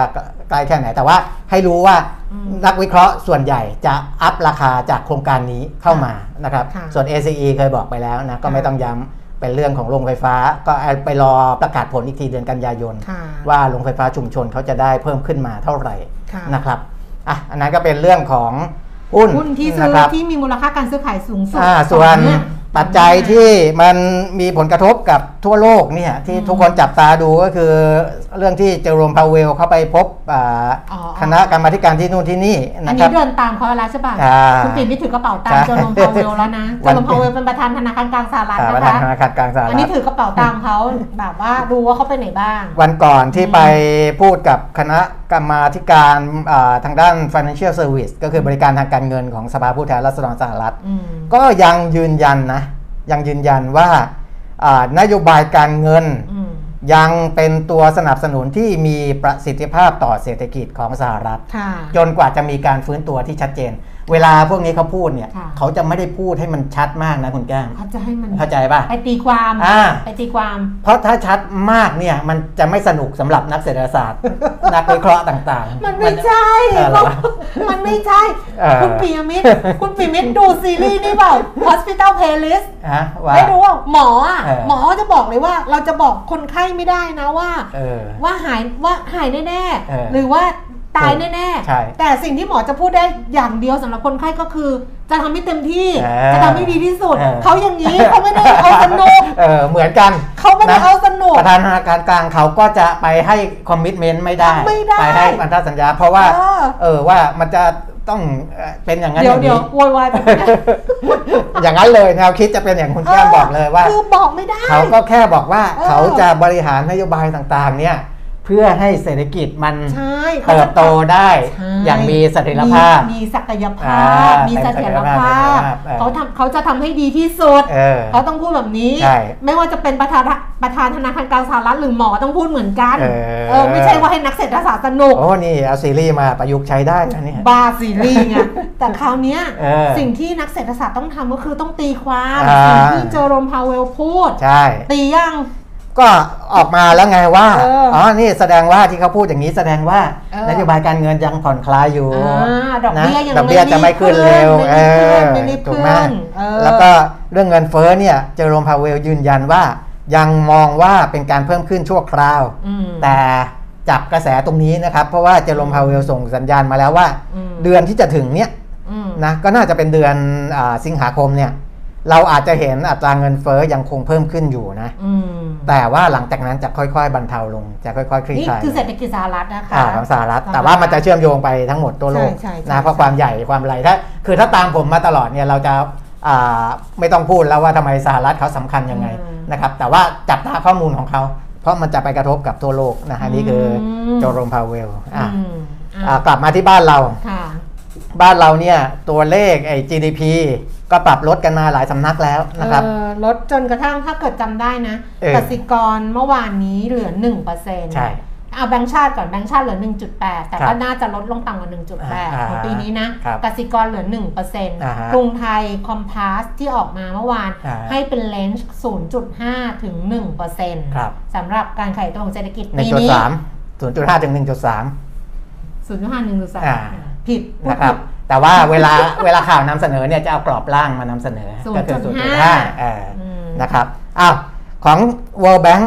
นะก็ทวนให้อีกที ตอนมกราคมเขาประเมินว่าเศรษฐกิจไทยปีนี้จะโต4%อืมแล้วมาปรับรอบหนึ่งต้นเดือนมีนาคมของปีนี้นะอืม64อ่าคาดว่าจะโต 3.4%มนี่ปรับไปรอบแล้วนะอ่านี่ปรับอีกครั้งหนึ่ง เนี่ยล่าสุดเมื่อวานนี้ค่ะออกมาน่าจะเติบโตเหลือ 2.2เปอร์เซ็นอันต์นี้ทั้งโลก ของไทยสิของไทอ๋อยขสิองไทยเหรอ ของไทยสิของไทยสองจุดสองเปอร์เซ็นต์ทำไมดูดีจังไงอะอ้าวเดี๋ยวดูดีเขาบอกว่ามันของไทยก็มีเหรอปัจจัยอื่น ๆ ที่สนับสนุนแหม่เขามองนะครับกันหนึ่งเปอร์เซ็นต์โบแบงค์ให้ตั้งสองจุดสองเปอร์เซ็นต์โอ้ก่อนหน้านี้ให้อ๋อ3.4นะ ต้องอย่าลืม เขาจะกดมาตต้นปีให้4นะเออเอยแต่ว่าของบ้านเราต้นปีก็ให้4เหมือนกันพอๆกันนะถูกแล้วนี่กระแต่ซิบว่ากันสองคนเออแต่ว่า World Bank เนี่ยต้นปีให้อืม4แล้วกดมาเหลือ 3.4แล้วกดมาเหลืออ๋อถ้า2.2เกิดกดมากกว่านี้ก็ไม่ไหว มีโอกาสกดได้อีกก็ไม่เป็นไรหรอกอ่ามีนะโอกาสอยู่เออก็อันนี้ของปีนี้ส่วนอ่าปี 65 เศรษฐกิจไทยจะขยายตัวได้ 5.1เปอร์เซ็นต์อ่า นี่ยังยังเกิน 5 อยู่นะ อันนี้คุณเกียรติพงศ์อริยปรัชญานักเศรษฐศาสตร์อาวุโสประจำประเทศไทยของ World Bank ของธนาคารโลกก็บอกนะอะก็ดูพูดตามตัวเลขนี้ปีหน้าอาจจะเห็นกลับมา 5%ออันนี้อีตัวเลข World รอบ Bank หนึ่งนะคะนะครับ World Bank นี่ขณะคือคือผลกระทบของนักท่องเที่ยวล้วนๆแหละพูดถึงเออคือคือไม่ไม่ได้ล้วนมาก แต่ว่ามันส่งชิ่งกันมามันอืมแต่ว่าตัวเลขนักท่องเที่ยวต่างชาติเนี่ยค่ะของ World Bank ที่มองไว้ที่จะมาในประเทศไทยเนี่ย จะเหลือแค่6 0 0 0 0 0คนค่ะนะจะเหลือแค่6 0 0 0 0 0คน เดี๋ยวผมให้ดูบทวิเคราะห์ของอีกอันหนึ่งก็จะชัดเจนมากขึ้นว่าคุณแก้มเป็นคนตลกค่ะ เออ ใช่ ประมาณนั้นเออเขาเป็นเขาเป็นคนที่สามารถหยิบนู่นหยิบนี่มาเออสร้างสีสันได้นะอ้าวให้ดูให้ชัดขึ้นว่าผลกระทบจากนักท่องเที่ยวเนี่ย มันส่งผลอะไรบ้างคุณแก้มเออของโนมูระเพิ่งออกค่ะ ไอ้บทค่ะวิเคราะห์มาล่าสุดเลยค่ะนะครับ ในเรื่องของอาเป้าหมายนักท่องเที่ยว ของปีนี้เนี่ยก่อนหน้านี้ถ้าไปดูของแบงค์ชาติค่ะของกสิกรของกรุงไทยค่ะเขาก็จะพูดตัวเลขนักท่องเที่ยวเหมือนกันนะไม่อืมปีนี้ไม่ถึงล้านคนอยู่แล้วอืมนะครับ ของโนมูระเนี่ยปรับล่าสุด จากเดิมคาดว่าปีนี้จะมีนักท่องเที่ยวมา 2 ล้านคน อันนี้ก่อนที่จะเจอโควิดระลอกนี้นะอืม เหลือ4 0 0แสนอืมเมื่อกี้ World Bank บอก6 0 0 0 0 600,000นอ่าอืมดูนะโนมูระบอกเหลือ4 0 0แสนของปีนี้อืมนะครับ ของปีหน้าเนี่ยเดิมคาดไว้ 31 ล้านคนเลยนะ เพราะว่าคิดว่าโควิดคลี่คลายแล้วอืมปกติเราจะมาประมาณ 40 ล้านคนอ่าหรือว่า 40 บวกนิดหน่อยค่ะแต่เขาคิดว่าถ้าโควิดคลี่คลายปีหน้าจะมา 31 ล้านค่ะตัวเลขที่ปรับใหม่เป็นกลับด้านเลยคุณแก้ม 31 กลายเป็น 13 คิดว่าคุณปีหน้าปีมิตรฮะคุณปีวันนี้ด้วยใช่ไหมคุณปีมิตรจะพูดเลขท้ายไม่แบบนี้สามหนึ่งเป็นหนึ่งสามเออแบบนี้ไม่ได้ไม่ได้ค่ะ คุณปีมิตรต้องบอกว่าจาก3 1ล้านคนเป็น13ล้านคนอ๋อเพราะว่าต้องถ้าใช้ตัวมันเลขออกนี้3 1หรือ1 3เนี่ยจะมีคนเส้นไหว้คุณปีมิตรเนี่ยนะคะเออเอออาจจะมีตำรวจมาจับคุณปีมิตรเนี่ยนะคะ ในฐานะที่คุณปีมิตรให้เลขนะคะเออเออใบเลข คุณปีมิตรจะพูดว่า 3 1 เป็น 1 3 ไม่ได้ไม่ได้ค่ะ คุณปีมิตรต้องบอกว่า ตัวเลขคุณนักท่องเที่ยว31ล้านจากคน11 ล้านคนเออเหลือ 13 ล้านเหคลืนอค่ะ13 ล้านคนเห็นไหมค่ะพลิกถูกพลิกค่ะกลับด้านเลยอืมนะครับไอตัวเลขที่มันพลิกกลับมาอย่างนี้เนี่ยมันไปมีผลต่ออัตราการขยายตัวทางเศรษฐกิจค่ะมีผลยังไงนะครับ อัตราการขยายตัวทางเศรษฐกิจ เดิมเนี่ยโนมูระอ่าคาดไว้ตอนนี้ลดมาเหลือเติบโต ปีนี้นะอืม2.1%อ่าเนี่ยเมื่อกี้ที่คุณแก้มอ่าสงสัย World Bank ว่าทำไมให้ 2.2 นะอ่าผมมาดูของโนมูระแล้วก็ให้ 2.1 2.1ก็ต่ำกว่า World Bank นิดหน่อย แต่ก็สูงกว่าที่คุณแก้มคาดค่ะเพราะอะไร ไม่ดิฉันไม่ได้คาดอ่าของที่สำนักอื่นคาด ไม่ก็คุณแก้มไปเชื่อสำนักพวกที่คาดต่ำด้วยไงไม่เชื่อแป๊บนึไม่งนะเชื่อใครเลยอ๋อวันนี้ไม่เชื่อเออใครเลย ตัวเองยังไม่เชื่อเลยนะเอ้าเออ ก็มีหลายสำนักเขาให้ต่ำกว่า2เอออ่อ่าอย่างนั้นอืมนะครับ แต่ว่าโนมูระกับ World Bank ยังให้เกิน2เพราะอะไรโนมูระเขามีคำตอบเขาบอกว่าไอ้ตัวเลขนักท่องเที่ยวที่มันหายไปเนี่ยอืมมันจะถูกทดแทนด้วยการส่งออกที่เพิ่มขึ้นอืม รวมกับมาตรการทางการคลังที่มากระตุ้นการจับจ่ายใช้สอยในภาคประชาชนเนี่ยอืมนะคือคือ GDP มันมันมันก็มีสีขานะอืมการใช้จ่ายภาคประชาชน ภาครัฐอืมการลงทุนภาคเอกชนอืมนะการลงทุนภาครัฐอืมนะครับ ก็พวกเนี้ยคือส่วนหนึ่งเนี่ยมันหายไปอืมแต่มันไปถูกถูกชดเชยด้วยอีกส่วนหนึ่ง มันก็เลยยังทำให้เติบโตได้ในระดับ 2.1%นมะครับของปีนี้อืมนะส่วน อาของอาปีหน้านะครับ อัตราการขยายตัวทางเศรษฐกิจก็มีการปรับลดลงอืมอ่าด้วยเช่นกันนะอันนี้ของโนมูระจากเอออ่าจาก 5.7%เหลือ 4.1%อืมนะ World Bank แบงค์ให้ห้ายังกว่าให้ 5.1 นะอ่า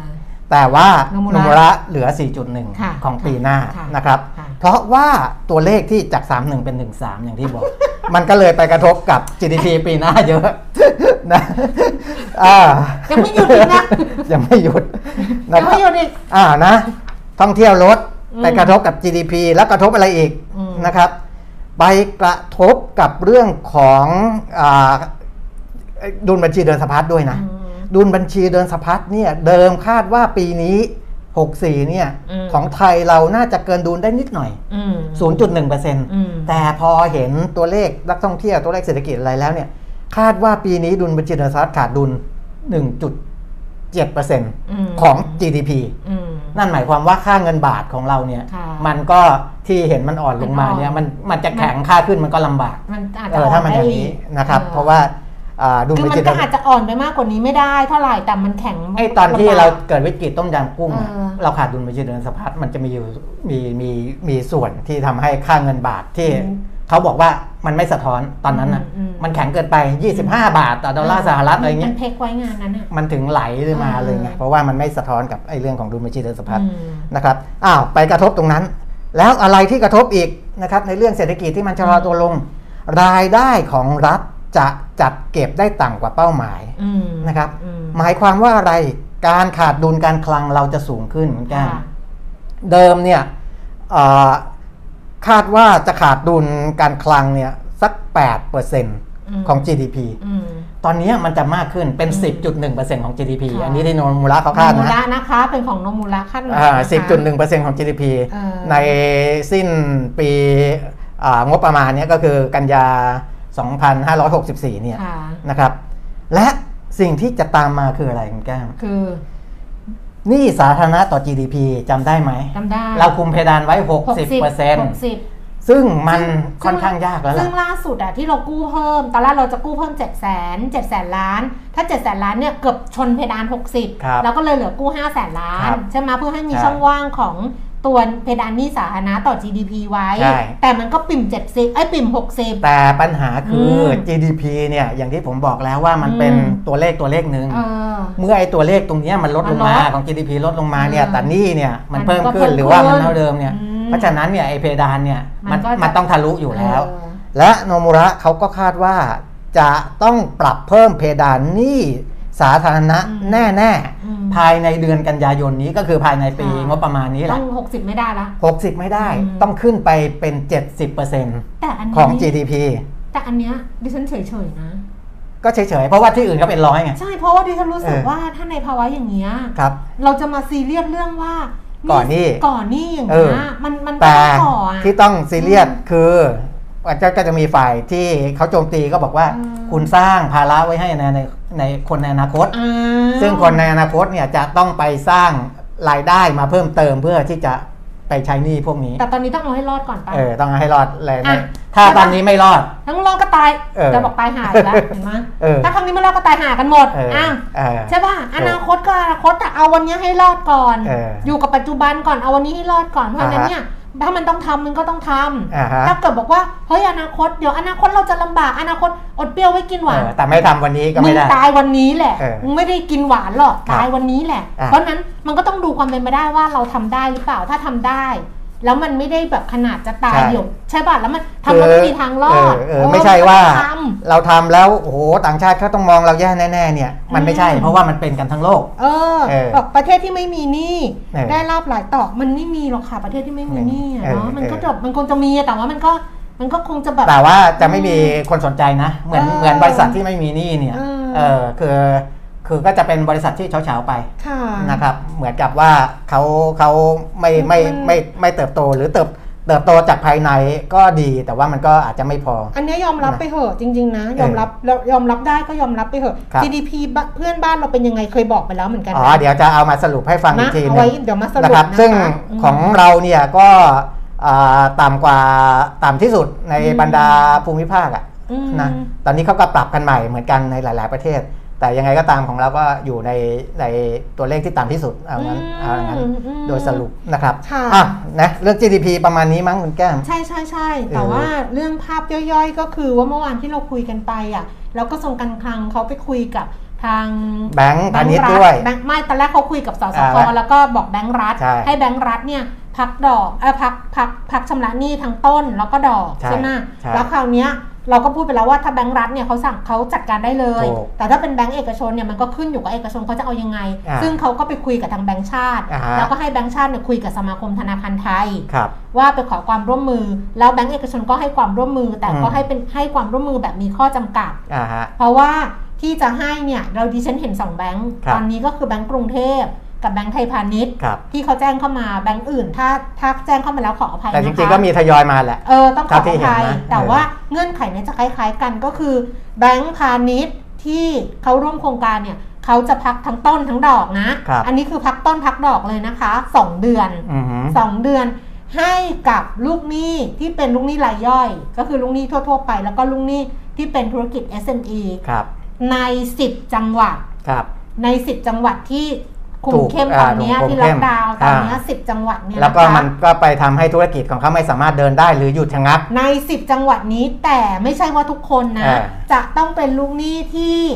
กิจการถูกปิดครัคือบปิดจากสถานการณ์ โควิดอ่าฮะ -19 คือปิดกิจการเช่นอ่าสมมุติเช่น สถานเสริมความงามอ่าอ่าสถานเสริมความงามมีหนี้กับแบงก์อยู่เออแล้วแล้วเราก็เป็นเราเป็นลูกจ้างเราเป็นเออเราเป็นคนนวดหน้าเป็นอะไรในอ่าสถานเสริมความงาม แล้วเราเนี่ยไปทำงานไม่ได้เพราะว่าถูกปิดครับใช่ไหมแล้วเราเป็นลูกหนี้ ผ่อนบ้านกับแบงก์ครับหรือว่าสินเชื่ออื่นๆกับแบงก์เราไป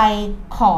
หยุดพักชำระเงินต้นอ่าแล้วก็ดอกเบี้ยได้ 2 เดือนครับแบบนี้ อันนี้คือเขาให้ติดต่อไปนะเขาให้ค่ะติดต่อไปเลยต้องติดว่าต่อไปนะคะเออลูกหนี้ติดต่อไปอะไรที่เข้าเกณฑ์เข้าข่ายเนี่ยติดต่อไปหาเจ้าหนี้ของท่านได้ ใช่เนี่ยนะครับท่านท่านนี้ทรงบอกว่าอยากให้เห็นใจทุกจังหวัดจริงๆอะดิฉันน่ะยังคิดเลยว่า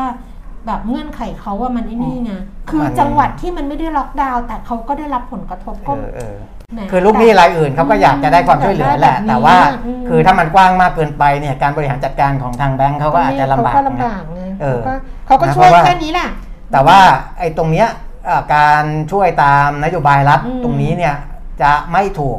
นำไปนับในเรื่องของการการสำรองสำรองอะไรมันก็เขาก็บริหารจัดการตรงนั้นได้ไงอืมเออนะในเรื่องเพราะไม่งั้นเนี่ยมันไปกระทบกับกำไรของแบงก์อีกอะไรอีกนะอืมเพราะการเขาเขา ถึงแบงก์จะเข้ามาตรการตรงนี้เนี่ยอืมแต่ในช่วงที่ไปพักไปอะไรเนี่ยเขาถือว่านับการรับรู้รายได้ต่อ ไม่ถือเป็นหนี้เสียพวกนี้ง่ายเออนะอะก็จะไม่กระทบกับแบงก์ค่ะ นี่มีอะคนถามมานะ บอกว่าว่าเรื่องของวัคซีนอะอ่าขฮะองทางคุณหมอบุญอะเขาแจ้งตลาดหลักทรัพย์มาเออนะก็ไม่รู้มีความคืบหน้าจากนี้หรือเปล่าแต่เนี้ยแจ้งมาว่า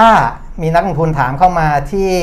บริษัทธนบุรี Health Care Group จำกัดมหาชน หรือว่า THG กันเยอะอืมนะว่าตกลงจะไปซื้อมาอะไรยังไงซื้อจริงหรือเปล่าอืมนะครับก็ทาง อันนี้เขาแจ้งตลาดหลักทรัพย์แจ้งตลาดหลักทรัพย์เอจากเลยที่เขาแจ้งตลาดหลักทรัพย์นะไม่ไม่เอาตามที่แบบครับแชร์แชร์กันนะ ดรสุวดีพันธ์พาณิชย์เลขานุกการบริษัทแจ้งมาที่ตลาดหลักทรัพย์อืมนะครับอ่าอ้าวเด้งไปเลยนะเมื่อกี้กดอยู่ดีๆ นะแจ้งว่าอ่า THG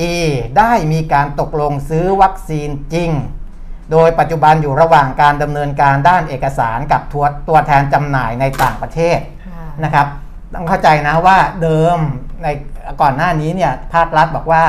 เวลาซื้อเนี่ยต้องติดต่อตัวแทนจำหน่ายในประเทศค่ะแต่ธนบุรีเนี่ยเขาไม่ได้ติดต่อตัวแทนจำหน่ายในประเทศ เขาไปติดต่อตัวแทนจำหน่าย ในต่างประเทศค่ะแล้วก็กำลังดูเอกสารกันอยู่ ระหว่างเขากับตัวแทนจำหน่ายในต่างประเทศเนี่ยอืมอ่าในส่วนของระยะเวลาหากมีความชัดเจนแล้ว จะแจ้งให้ทราบอีกครั้งหนึ่ง เนื่องจากยังต้องหารือกับเหนี่ยวหน่วยงานที่เกี่ยวข้องนะครับ ก็ประมาณนี้นะเขาบอกว่าเขาก็ก็พยายามเต็มที่ที่จะให้ได้มา แต่ว่าตอนนี้ยังบอกไม่ได้ว่าจะได้เมื่อไหร่ นะเพราะว่ายังหารือกับหน่วยงานที่เกี่ยวข้องอยู่ แล้วก็มันก็จะมีเรื่องตัวแทนเรื่องอะไรพวกเนี้ยนะครับเพราะว่าเขาซื้อตรงไม่ได้อยู่แล้วไม่ถ้าไปได้ซื้อตรงกับผู้ผลิตเนี่ยมันจะยุ่งยากมากเลยไม่ได้นะเพราะผู้ผลิตเขาก็ก็ต้องตั้งตัวแทนมาเอ่อแต่ที่แต่นั่นที่ข่าวนี่ที่มันสับสนก็คือว่าตอนแรกหนึ่งบอกว่าเหมือนกับเซ็นเซ็นจะเซ็นตั้งแต่เมื่อวานละมีมีชื่อเออมีชื่อแล้วว่าจะเซ็นกับ กับกับเจ้านี้อ่าไบโอเอ็นเทคแต่ว่าอืมแต่ว่ามันมีเอกสารจากทางเยอรมอ่านีไบโอเอ็นเทคก็ปฏิเสธขบอกว่าไม่ได้เจรขไม่จาได้เจรจาเอออะไรประมาณก็นี้ซึ่งอ่าหมอบุญซึ่งเป็นเจ้าของอืมโรงพยาบาลธนบุรีก็บอกแล้วว่าอืมอ่าอ่าทางนั้นเขาก็ต้องพูดอย่างนั้นแหละ เพราะว่าเขายังเปิดเผยไม่ได้เออเขาเปิดเนื่องเผยจากไม่ว่าได้มันไม่มีการเอ้ยแต่เราก็เคยมีนะ ประเภทที่บอกว่าเขาต้องเขาจะเซ็นสัญญากันนะแล้วเขาก็ต้องห้ามพูดทั้งสองฝั่งนะ แต่เขาจะไม่พูดอย่างนั้นคุณพอแก้วอีกฝั่งหนึ่งพูดอะ อีกฝั่งหนึ่งเขาเคยยกเลิกก็มีนะเออเขาจะไม่พูดอย่างนั้นเขาจะไม่พูดอันนี้เขาพูดอย่างนี้เลยว่าไม่มีการเซ็นเขาจะพูดแค่ว่าอืมยังตอบไม่ได้ตอนนี้อืมเออ ยังตอบยังไม่สามารถให้คำตอบอะไรได้ตรงนี้ในเรื่องนี้ หมายถึงทางฝั่งไหน ทางฝั่งไบโอเอ็นเทคอะเออเออ แต่ถ้าตอบบอกว่าไม่มีก็คือไม่มีอืมนะไม่แสเข้าใจดงว่าแสดงว่าไม่เข้าใจอะไอคนที่ทางโรงพยาบาลธนบุรีไปติดต่อตัวแทนจำหน่ายเนี่ยเออกับคนที่ตอบเนี่ย ยังไม่ได้ซิงค์ข้อมูลกันเออเพราะว่าอ่าอาจจะไม่ได้ดิวกับตรงนั้นโดยตใช่รงไปดิวกับอีกหน่วยงานหนึ่งเออซึ่งใช่เป็นหน่วยงานในต่างประเทศใช่แต่ทุกคนกำลังโฟกัสว่าเป็นหน่วยงานราชการในประเทศ หรือเปล่าไงก็มีข่าวออกมาแล้ววันก่อนไงเออสภากาชาติไทยที่ไปดีลไงเออพอเพราะว่าหนึ่งในหน่วยงาน ใช่มันจะที่มีสามารถจะที่คุยได้เออที่จะเออสามารถติดต่อกับต่างประเทศรู้ได้กันก็มีมีสภาสี่หน่วยงานอ่าสภากาชาติไทยเจ้าหนึ่งไงอืมที่จะเอา mRNA เข้ามาอืมเขาก็เลยมาผูกโยงกันไงอืมหมอบูลกับกับสภากาชาติไทยอืมแต่ก็ยังพูดไม่ได้ทั้งหมด เพราะว่าอืมตอนนี้เนื่องจากว่าเอกสารมันอยู่ระหว่างการพิจารณาหมดอืมตอนนี้ที่พูดพูดกันก็คือ ก็พูดไปก่อนนะแต่ว่าหมอบุญก็เขาบอกก็ว่าก็เออก็เธอถ้าพูดกันแบบนี้ก็แสดงว่าเออมีการติดต่อกันจริงแหละเออเพราะว่าแบบเรื่องเรื่องเอกสารแต่ว่ายังพูดทางฝั่งที่จะตกลงก็ยังพูดอะไรไม่ได้ เพราะว่ามันอยู่ระหว่างการครัดูบเอกสารอะไรอย่างนี้อยู่อ่าเขาก็บอกอย่างนั้นนะเขาบอกอย่างนั้นก็ต้องรอดูก่อนว่าอ่ามันจะเป็นยังไง เพราะเรื่องนี้มันมันไม่ง่ายหรอกอืมนะมันไม่ง่ายนะเพราะ ถ้ามันง่ายเนี่ยมันเรามีวัคซีนฉีดถ้ามันเยง่ายมันทำไปเยอะอะแยะแยะแล้วละเออสรุปเนี่ยเออออะไรที่ถ้ามันง่ายมันทำไปเยอะแล้วเออเออแต่มันมันมันออกมารูปนี้มันก็ต้องไม่ง่ายอยู่เออแล้วไม่ง่ายหรอกแต่ว่าราคาหุ้นก็ขึ้นไปเยอะอะครับมีมีบทวิเคราะห์ออกมาแล้วไปดูในอ่าสรุปข่าวเศรษฐกิจเออของเรียวลงทุนได้มีอยู่ข่าวหนึ่งที่พูดถึงอืมนักวิเคราะห์เขาพูดถึงราคาหุ้นของ TSG เราค่ะอ่า ไม่ไม่ไม่หยิบยกมาพูดตรงนี้แล้วกันเพราะเป็นค่ะด้านลบนะเป็นมองมองในมุมที่ไม่ค่อยดีอ๋องั้นไปอ่านะครันบสรุปไปอ่านข่วดูไปอ่านในสรุปข่าวไปอ่นสรุปข่าวดูเออแล้วกัน แล้วก็ติดตามข่าวดีๆอะค่ะ จริง ๆ ต้องติดครับตามอะไรที่มันแบบต้องนิ่งกับมันด้วยเนาะเออแล้วแบบติดตามก็ติดตามแบบมีสติ แล้วก็ใช่เวลาจะอ่านข่าวอะไรหรือใครแชร์อะไรมา ต้องอ่าดึงต้องเวลาเราขึ้นอยู่อย่างเงี้ย เรากำลังอย่างเงี้ยอ่าเราต้องดึงลงมาแล้วก็ค่อยๆค่อยๆอ่าน ค่อยๆเสพค่อย ๆดู แล้วมันจะทำให้เราเนี่ย วิเคราะห์แยกแยะได้ว่าเฮ้ยครับอันนี้ความน่าจะเป็นมันคืออะไรอ่าอันนี้ความน่าจะเป็นมันคืออะไรอย่างเงี้ยครับแล้วมันจะทำให้เราได้ประโยชน์จากการตามข่าวเนี่ยอ่าฮะได้ได้ดีขึ้นอ่าฮะนะคะ ก็ดราม่ามันต้องมีอืนะมอารมณ์แบบเนี้ยมันต้องมีอยู่แล้ว มันต้องมีคนแบบดราม่ามีคน มีคนไม่ไม่ไม่ happy อะมันทุกคนแหละมันไม่ happy แต่ว่า เราต้องเราต้องอยู่กับมันเอ้ยจะพูดเรื่องซีรีส์ อีกแล้วอ้าวปิดท้ายปิดท้ายจะพูดเรื่องซีรีส์ อ่าปิดท้ายเป็นซีรีส์ ไม่ใช่ คือซีรีส์นะ ที่เออดูล่าสุดคือ i t a w o n Cast นะ อ่าฮะยังดูไม่จบนะ อืมแต่มันก็จะมีอยู่คำประโยคนึงเล็กๆที่ที่เพื่อนของ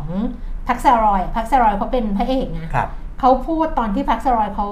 เขาติดคุกอะ่ะอืมแล้วเพื่อนคนเนี้ยถูกรังแกมาตลอดเลยคุณเปรมมิตรอืมอยู่ในอยู่ในสภาพที่ถูกรังแกอ่าฮะถูกกดถูกอะไรอย่างเงี้ย ซึ่งแน่นอนว่าคนที่มันถูกกดกดกดกดกดแล้วถูกรังแกโดนรังแกโดยคนที่เข้มแข็งกว่า ครับ คือมันเป็นความทุกข์ถูกไหมใช่ดิฉันว่ามันก็คล้ายๆเราตอนเนี้ย เราเราเราอาจจะไม่ได้ถูกรังแกแบบนั้น แต่เราก็อยู่ในความทุกข์แบบนั้นนะแล้วแต่ว่าคนที่แก้ปัญหามันมีสองแบบ คือพระเอกเนี่ยพักซารอยเนี่ยเขาแก้ปัญหาด้วยการใช้กำลังอ่าเขาไม่ควบเขาเขาเขาถือว่าควบคุมตัวเองเต็มที่แล้ว แต่สุดท้ายเขาใช้กำลังแล้วเขาก็ต้องไปติดคุกอืมแต่ว่าเพื่อนเขาคนเนี้ยพูดบอกว่าเขาก็สู้แบบของเขาอืมคือเขาเป็นคนถูกรังแกนะ แต่เขาบอกเขาสู้แบบของเขาแพ็กซารอยก็ถามว่า สู้ของนายคืออะไร สู้แบบคนขี้ขลาดเขาบอกเขาไม่ได้สู้คนขี้ขลาดนะอืมแต่เขาสู้แบบอดทนอืมเขาสู้แบบอดทน แล้วยอมรับสิ่งที่มันเกิดขึ้นอ่าแล้วเขารู้ว่ามันจะจบอืมคือเขาอยู่กับไอ้คนเนี้ยสามปี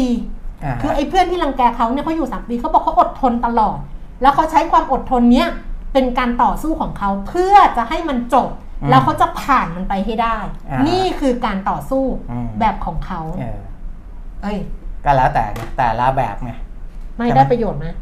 ได้ประโยชน์สิที่พูดเนี่ย ได้ประโยชน์สิอุตส่าแบบเน้นเลยนะเอเนี่ยอดูมาแล้วแบบเน้นเลยนะ เพราะฉะนั้นบางทีอะค่ะอ่าฮะบางทีการติดตามอะไรต่างๆ นานาครับ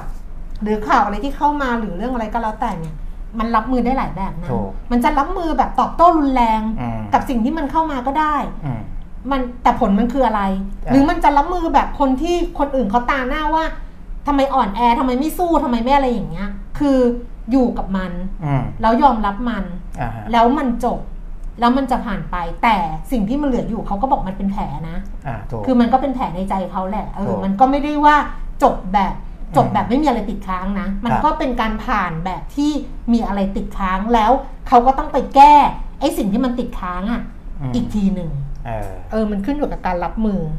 นะนี่ไงต่อสู้ด้วยความอดทน จริงค่ะเขาบอกเขาต่อสู้ด้วยความอดทน แล้วก็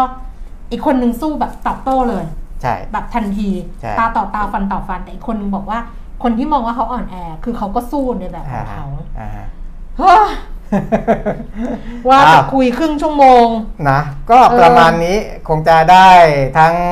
อ่าสาระ ข้อมูลความรู้อะไรก็ครบถ้วนแหละค่ะนะครับ คอมเมนต์มาได้นะคะ เออ ถ้าเกิดว่ามีอะไรจะคอมเมนต์ติก็ได้ แต่ถ้าเกิดติแล้วแบบว่าอะไรอย่างเงี้ย ก็จะท้อไปเลย ก็จะเหนื่อยไปเลยเออเอออ่อะเดี๋ยวลุ้นสมาร์ทโฮมกันต่อสำหรับวันนี้ แล้วก็พักกัน 2 วันเสาครับ ร์อาทิตย์นะคะ ไม่ต้องเหงานะ ไม่ต้องเหงา พักผ่อนให้เต็มที่ แล้ววันจันทร์เราค่อยกลับมาเจอกันนะคะ วันนี้ลาแล้วนะคะ สวัสดีค่ะ สวัสดีครับ